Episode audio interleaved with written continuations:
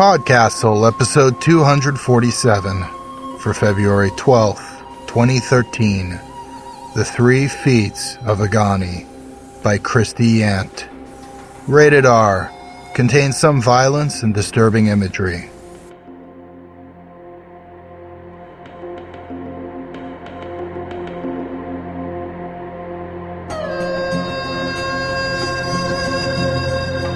Hello and welcome to Podcastle. I'm Dave Thompson, your host and co-editor, here along with my pal Anna Schwend. We at Podcastle obviously love stories. At the end of every episode, I take time to thank you for coming on the ride with us, and I sincerely mean that. Some of us love stories because they're reflections of who we are. Some of us love them because we want to be transported to other worlds. We need that escapism. Some of us feel like stories need to be entertaining, or that they need to have a lesson or moral to them. There are many, many more reasons to love stories. Today, we have a story about stories and what we do with them, how they shape us, and how the intent of the teller isn't always the defining aspect of the tale. Podcastle is very proud to present The Three Feats of Agani by Christy Yant originally published in Beneath Ceaseless Skies. Christy Yant is a science fiction and fantasy writer and an assistant editor for Lightspeed magazine. Her fiction has appeared in such places as the anthologies The Way of the Wizard, Year's Best Science Fiction and Fantasy 2011, and Armored. She lives in a former temperance colony on the central coast of California, where she sometimes gets to watch rocket launches with her husband and daughters. Our reader this week is Stephanie Morris, a college student who majors in something new every other week, an aspiring writer of short stories and speculative fiction, and a voice actor in training. You can visit her online at scribblomania.blogspot.com. She last read for us The Yew's Embrace by Francesca Forrest. So, keep in mind that some stories are too dangerous to tell. That doesn't mean you shouldn't enjoy it, though. The Three Feats of Agani by Christy Yant.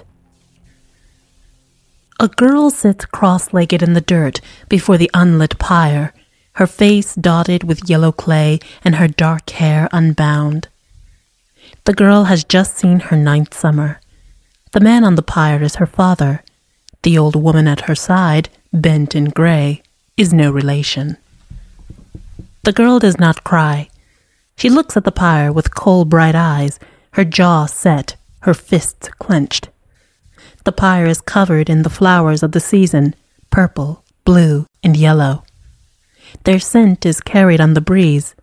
She fidgets with the curled edge of her tunic as the aurochs horn sounds in mourning, and she knows she will never enjoy the scent of summer flowers again. The three of them, the girl, the old woman, and the corpse, Sit in silence while the sun traces its slow arc across the sky. The girl knows that this silence is expected of her. She is satisfied with it, because if she is not silent, then she will scream. She does not know the right word for the anger she feels, the rage and wanting in her heart that threatens to burst from her chest and lay waste the entire settlement and everyone in it seek out the men who ambushed and murdered her father. There is a word for it, but it is taboo to her people and never expressed. If she knew the right word, she would say that what she wants is vengeance. She sits in silence with her rage in her throat and waits for the old woman to speak. She knows that soon the old woman will tell her a story, and then it will be time to light the pyre. Instead of one story, the old woman tells her three. Every one of our people hears three stories of Agani in their lifetime. You have never heard his name, but he was once a powerful god. To speak of him is to give him power, and power is something Agani must not have. So it is only three times in our lives that we hear his name once when we leave childhood behind and become women, the second before we marry and become one with another, and the third when we must face death and send a loved one off to the other world. The stories are always told in order. I had hoped to tell you the first story in the summers to come.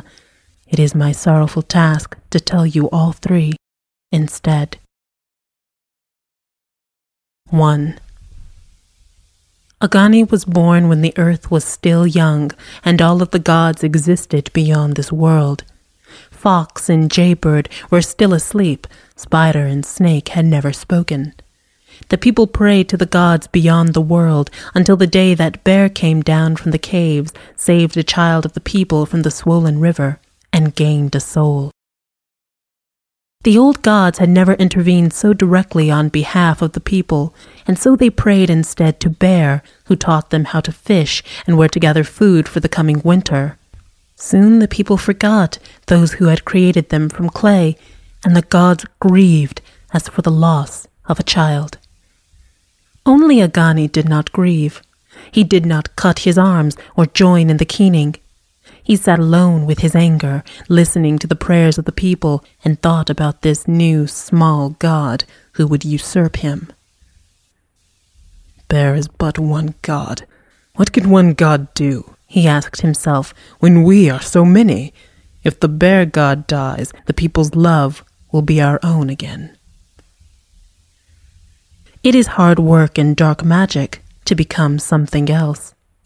On the first day, he hunted in the forest for the things he would need tufts of fur in branches, fish caught from the river with his hands, small animals which he slew and left in the sun.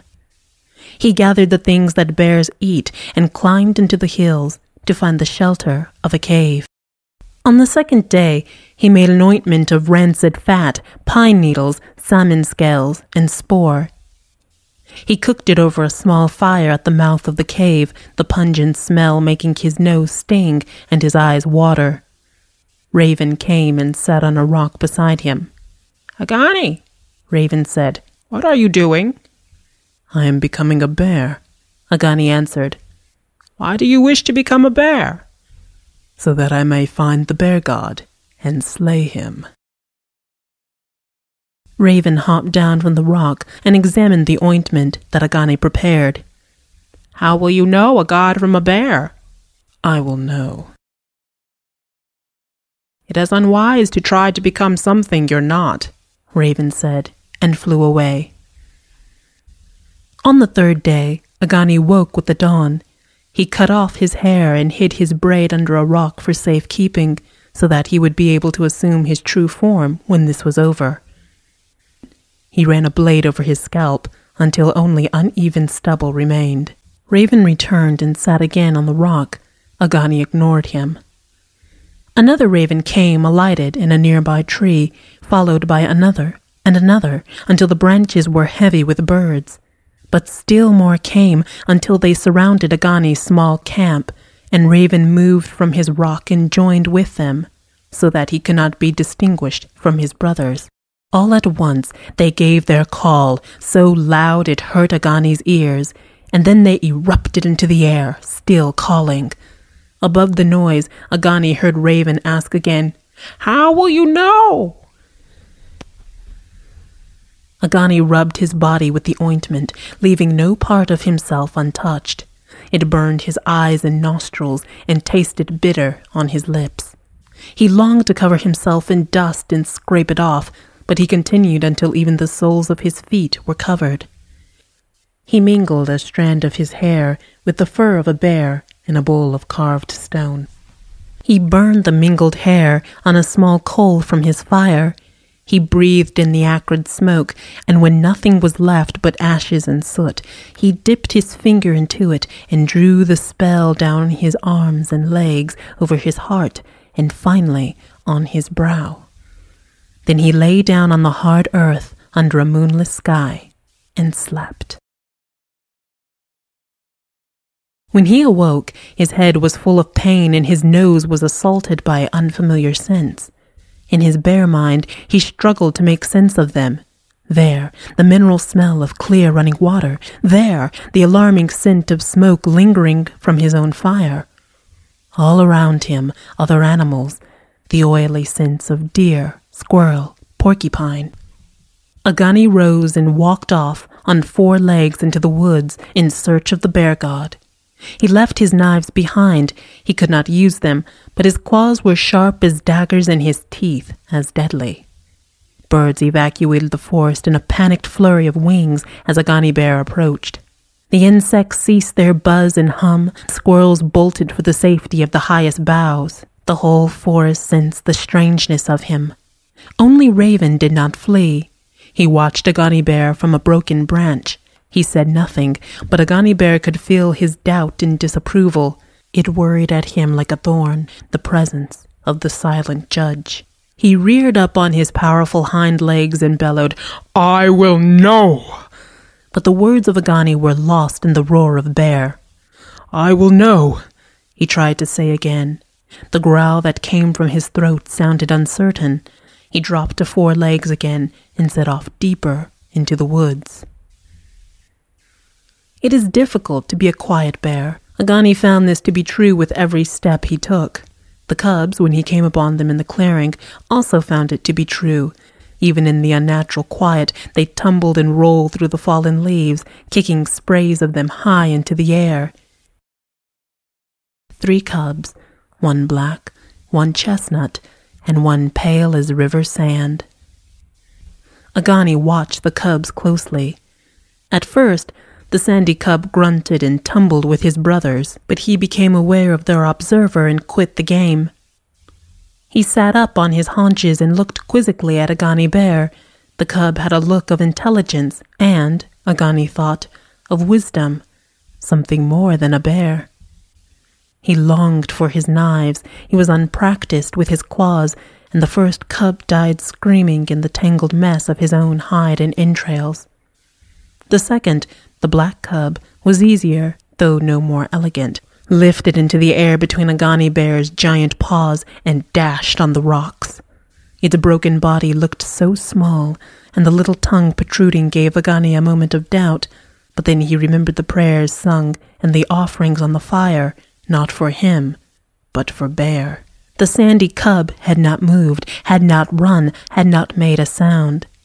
He only looked at Agani as if to ask why, a question no mere animal would ever consider.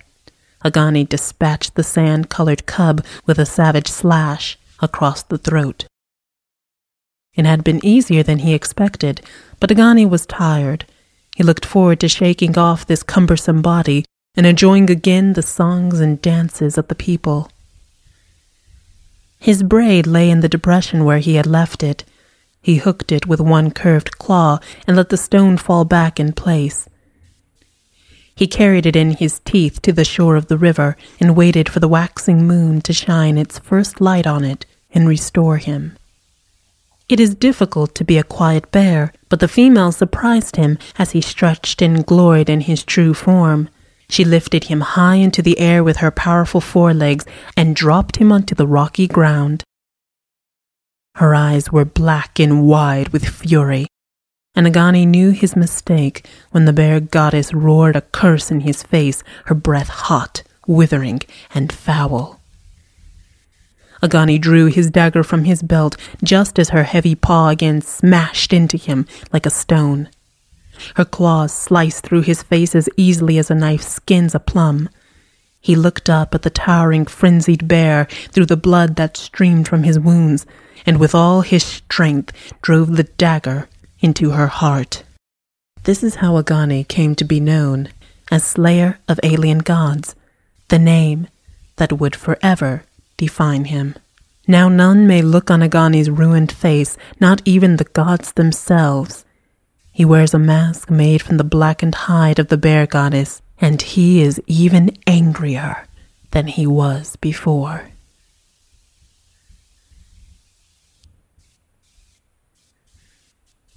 The old woman carefully removes the curved knife from its soft leather wrapping. It is made from a bear claw, as long as the woman's hand from wrist to fingertip, and sharpened. This is why on your twelfth birthday your father would have anointed you with fat and soot, and you would feel the pain that Agani felt as the bear claw is pushed through your face, and you stop being one thing, a girl, and become another, a woman. I am only nine. Yes, she says sadly, but your father is here now, and he won't be when you are twelve. She lifts the girl's chin up with a strong but gentle hand and you are already braver than girls many years older than you. She pinches the girl's lower lip hard, and the girl knew fear. Agani tried to become something he was not, and could not tell a bear from a god. We do this to remind us that we do not know more than we know, and cannot be more than we are. Almost faster than she can believe, it is over, the sharpened point of the claw punches through her flesh. Blood runs down her chin and pools in the dirt. We do it to warn against anger, jealousy, and hate. Another sharp pain, and the smooth, small piece of bone is in place, a bright blue stone embedded in the end. Prayer is the most important thing to the gods, isn't it? she asks. Her lower lip is swollen and speech is difficult, but she wants to understand. Yes, prayers to the gods as food and water are to the people. So wasn't it right that Agani killed Bear? Wouldn't the gods have died if he hadn't? The old woman's jaw tenses beneath the soft lines of age. You have heard the story too soon.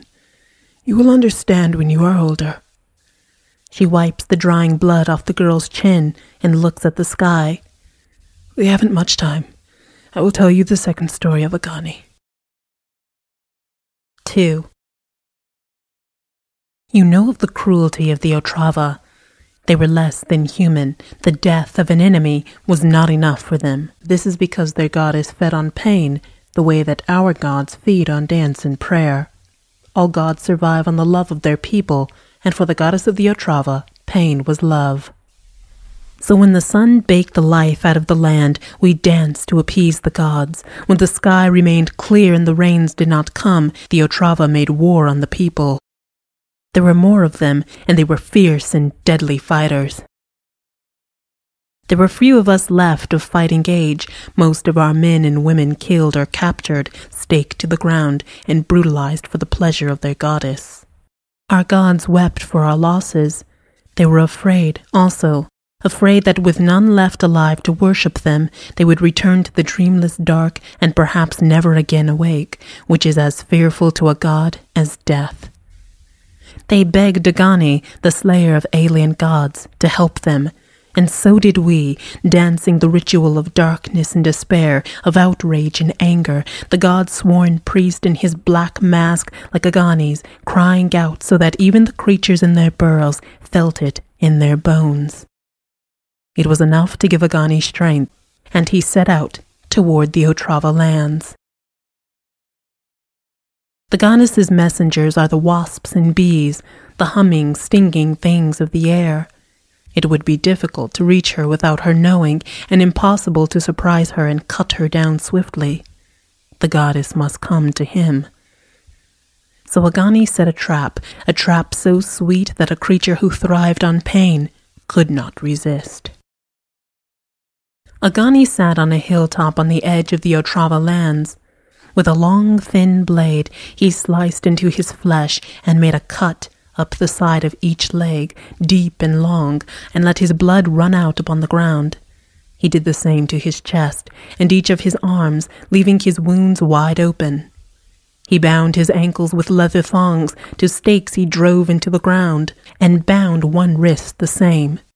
For the remaining hand, he asked Badger for help, and Badger took the leather cord in his teeth and tugged it tight. Badger took all but one of Agani's knives and hid them in his burrow. The last, the smallest and sharpest, curved like the hook of Badger's claw, remained hidden beneath Agani's bound wrist. This goddess had such a taste for the suffering of others that pain sang to her and blood smelled to her like the nectar of the sweetest flower. Agani's pain floated in the air and drew her up from her valley, where she found him, bound and bleeding, his wounds open like the mouth of a lover, waiting for her kiss. Even in his suffering, he could see that she was very beautiful, with eyes the color of rich honey and skin as smooth as river rock. She laughed in delight as her wasps descended on him, cutting away pieces of his flesh and stinging him over and over while his body writhed from the pain of it. She probed his pain like a butterfly probes a flower, delicate fingers prying open his skin, hot tongues searing his flesh. He endured this agony, praying silently for the strength to hold on until the goddess's desire overcame her sense. Her fingers painted crimson lines down his mask and throat, and she toyed with the laces that tied it tightly to his scalp and hid his ruined face. She whispered words of longing as she took in his pain, and her eyes became soft with desire. Hold me, lover, she said, and untied his wrists even as she tore his flesh with her teeth. Come to me, your bride. He reached as if to touch her face, and the leather cord fell away, leaving a raw, seeping ring where it had cut into his flesh. She did not see the knife in his hand. She died in ecstasy, never knowing she had been betrayed. He had done what the gods had asked of him, but Agani was not satisfied. He closed his wounds with porcupine quills piercing the flesh on each side, crossing the quills to hold it tight. The wasp still harrowed him, confused and without direction. He lifted the body of the goddess in his arms and walked all day to the Otrava village. This is what the Otrava heard. A hum, low at first, so subtle, so much a part of the air itself, that at first they were uncertain that they heard anything at all. Then the sound rose in pitch, and they could feel the thrum of it, the dizzying vibration of it in their blood, in their eyes. As the sound grew louder, they felt it in their marrow, in their guts. Their stomachs revolted and their bowels betrayed them. This is what the Otrava saw a faceless monster with a head of blackened hide, whose arms, legs, and torso bristled with spines, carrying the figure of a dead woman, attended by swarms of every flying, stinging thing he had passed on his journey. They swirled around him like smoke and flame, and as he approached, they filled the air that stank of shit and vomit. The air was so thick with them that the people were afraid to breathe. They flailed in fear, angering the insects, which sought out the warm, tender places mouth, nostrils, groin. Agani carried their dead goddess to the center of the village and left her there in the dirt, while her people swelled and turned black with poison and died all around her, too late to save her or themselves with their offering of pain. Agani stumbled back out of the village, near to death himself. He fell to the ground and crawled, dragging himself as far as he could, hoping that the gods would find him and spare him for all that he had done for our people. Agani was on the precipice of death. But Agani is a god, the girl interrupts. He cannot die. Agani was once a man, the old woman says but that is a story that is too dangerous to tell. The girl realizes that she has stumbled upon a secret. She looks up at her dead father in the light of the setting sun and wishes that she could bring the wasps down on the people who killed him. Do you know it? The girl asks. The old woman does not answer, only studies the girl for a moment with her watery eyes, and then continues. Agani was on the precipice of death as his life's blood drained from his open wounds, now ragged from the attentions of the wasps. He could not sit up, he could not see the tree tops above him or the sky, only the edge of the cliff of life and the chasm of death below. The gods came to him and said, Agani, we hear the cries of dying children. What have you done? Saved our own children, he answered. Agani, we hear the screams of suffering women. What have you done? Spared our own women, he answered. Agani, we hear the voices of a nation falling into eternal silence. What have you done? Only what you should have done, he said, and the gods turned their backs on him and left him to heal or die in his arrogance and pride. Agani seduced and betrayed the goddess, and a nation died. Seduction and betrayal, even among the people, can poison and destroy a community, as it did the Otrava. This is why on your wedding day you will feel the sting of the wasp, so that you may never feel the sting of your husband's betrayal, and the poison of it will never harm the people, the old woman concludes. The girl has not thought of taking a husband and does not understand the meaning of such a betrayal. This is many years away. The part that she does understand worries at her, and while she knows she should keep silent, she cannot. Agani only did what the gods asked him to do, the girl says. He saved the people from the Otrava. Why did the gods leave him? Why do we not pray to Agani, who saved us all?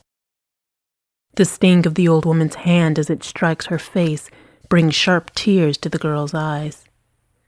When the old woman speaks again, there is a new edge to her voice, a high note that was not there before.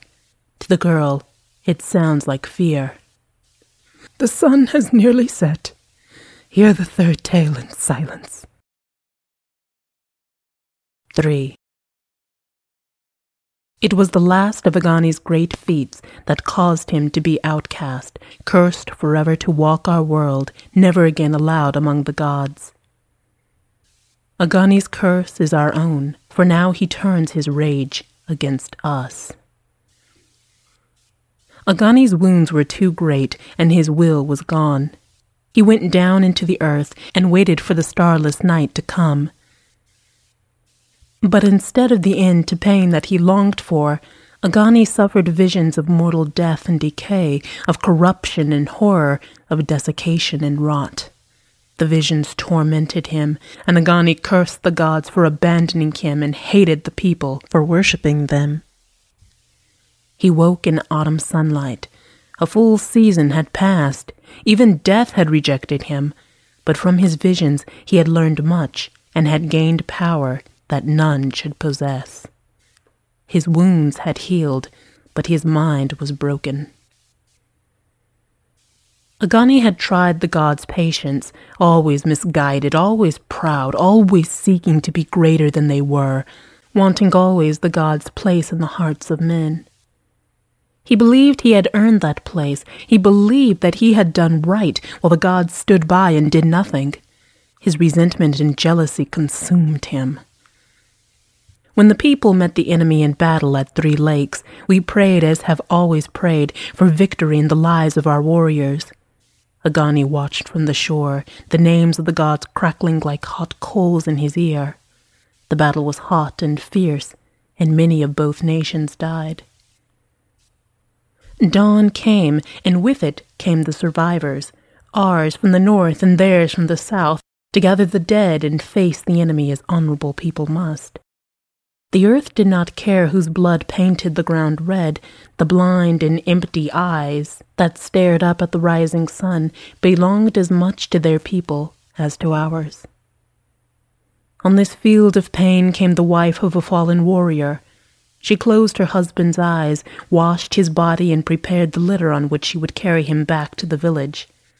Her bent back was still strong enough for this saddest of duties, the last thing she would ever do for her mate. As she bound his hands together with red cloth, her eyes met the eyes of another woman across the meadow, doing the same. The woman was bent as she was bent, she grieved as she grieved, and she saw not the wife of the enemy, not the woman who had cooked for the man who had killed her husband, but only her sister in pain. Agani saw that they had forgotten their hatred. The people had forgotten that they had lost this battle, They had forgotten how they had called on the gods, and the gods had not spared them, these broken, bloodless bodies hacked and spattered across the meadow. He hated the gods, and he hated us. The women fell back to tending their own dead, and did not notice when the first chalky body rose from the ground on unsteady legs, its head lolling to one side. They did not see the second as it lifted its head from where it had lain face down, or see its black eyes snap open, unseeing smoky holes in the mask of mud that covered its face. The dead man lurched toward the living, and others began to rise. Their wounds from battle were horrifying to see, and their eyes looked nowhere, but they turned toward our people as if they could see their loved ones or smell them as animals do. Soon a battlefield of risen dead stood and faced the people, their hands on their weapons, on spears and knives, axes and stones. The grotesque army of Agani's puppets began to walk. Their families screamed and ran for their lives, chased back into the forest by the very people they had come to mourn. And the enemy, seeing this, grew bold and chased them too, shouting their anger and grief at the retreating backs of our people. But this was not the end. The dead turned back, and as the enemy survivors followed them into the forest, the dead struck them down, while Agani laughed. When nothing was left alive beside the three lakes, the dead went into the hills where the enemy lived. The enemy was afraid at the sight of the lurching dead, and they prayed to their own gods to save them. The mouths of the dead opened, and they spoke, saying, Pray to Agani, greatest of all the gods, before they struck down all who remained. And this is why when our people die, we send their spirits into the afterlife on the smoke of a pyre, so that Agani cannot raise our own against us. We tell this story to remind us that all nations grieve, all nations feel loss, all widows mourn their husbands, and somewhere there is a girl like you who misses her father. The old woman stirs the fire as the last rays of the sun disappear behind the hills. It is the burden of all men and women to know these stories, to understand them and keep them safe. It is a much heavier burden for a child such as yourself, who has not known your first blood. But you are marked now as one braver than the rest. You are a woman before your time, and you will light the pyre. Your father's spirit will go safely into the next world and dwell there forever, and it is your honor and your duty to send him there. She has listened with all the dutiful attention she can manage, but something about the stories troubles her. But Agani always did what was right, she says. He did those things to protect us. Agani took matters into his own hands, child. He did not heed the wisdom of the gods. He thought he knew better than they did.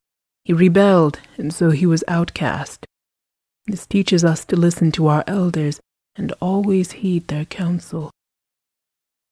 But they were wrong, she thinks. Why should he heed them if they were wrong? But she can still feel the heat where the old woman struck her before, and this time she does not speak. Her father's body lies on the pyre, still and ashen, his arms resting at his sides, his knife on his chest, wildflowers tucked amidst the kindling, so that it almost looks as if he floats on a cloud of petals already on his way. She thinks that she would give anything to see him sit up and smile again, to reach for her and call her by her name, even if it is only Agani playing a trick, even if her father were only a puppet.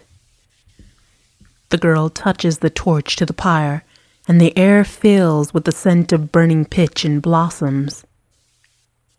She watches the flames rise, and her father's body disappears behind them. She thinks about how she begged the gods to not let her father die, and how they did not answer. She thinks about the story that it is too dangerous to tell, and wonders if the old woman could tell a girl from a god. Unheard in the crackle of the fire, she whispers a prayer to the only God who matters. In answer, from a distance, the roar of a bear.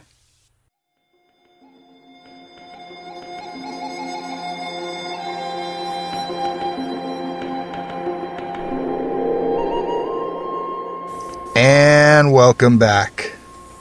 It is the burden of all men and women to know these stories, to understand them, and to keep them safe.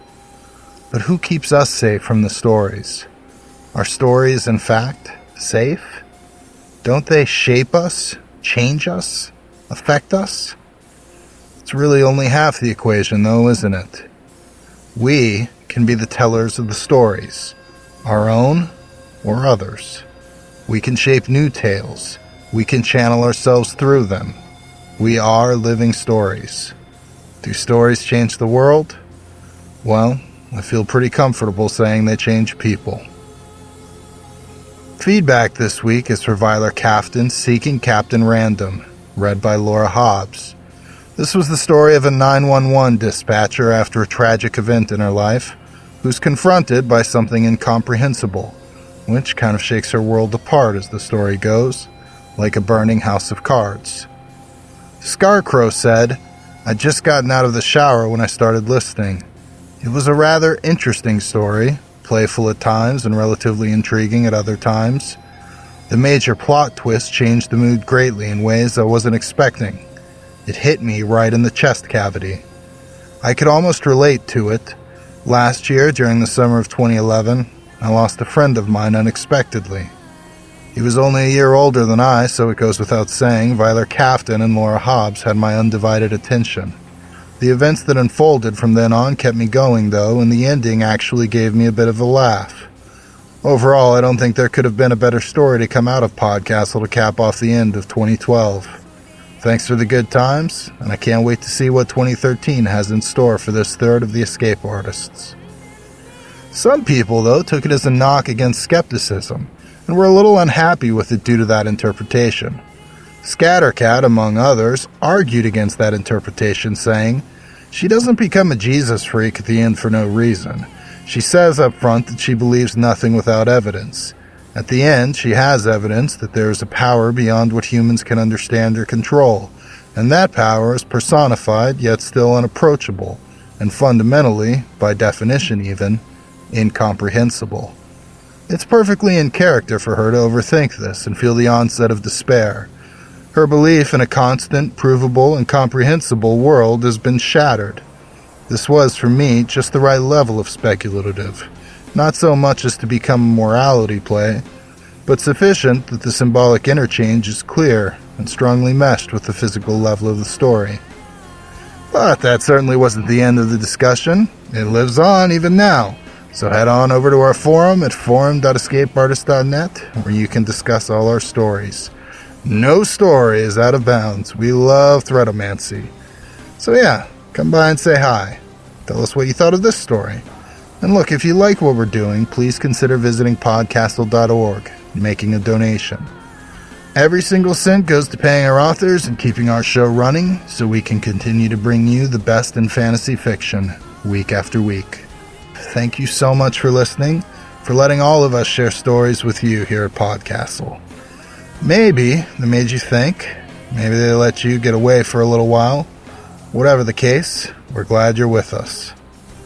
Podcastle's made up by Associate Editor Ann Leckie, Sound Producer Peter Wood, your editors Anna Schwind and myself, and we're published by Paul Herring. We'll be back in one week with possibly the longest titled story we've run for all you theater geeks, courtesy of Claire Humphrey. In the meantime, Podcastle would like to remind you that you are a person before your time. We'll see you in a week. Podcastle is a production of Escape Artists Incorporated and is distributed on a Creative Commons Attribution Non Commercial No Derivatives license. Share it, but don't change it or sell it. Our theme music is by Shiva in Exile. You can find them at magnatune.com. And if you like science fiction or horror, be sure to visit our sister podcasts, Escape Pod and Pseudopod. And if you enjoyed this episode, tell a friend, or post to your blog about it, or consider donating via the PayPal link on our site. Maya Angelou said, There is no greater agony than bearing an untold story inside you.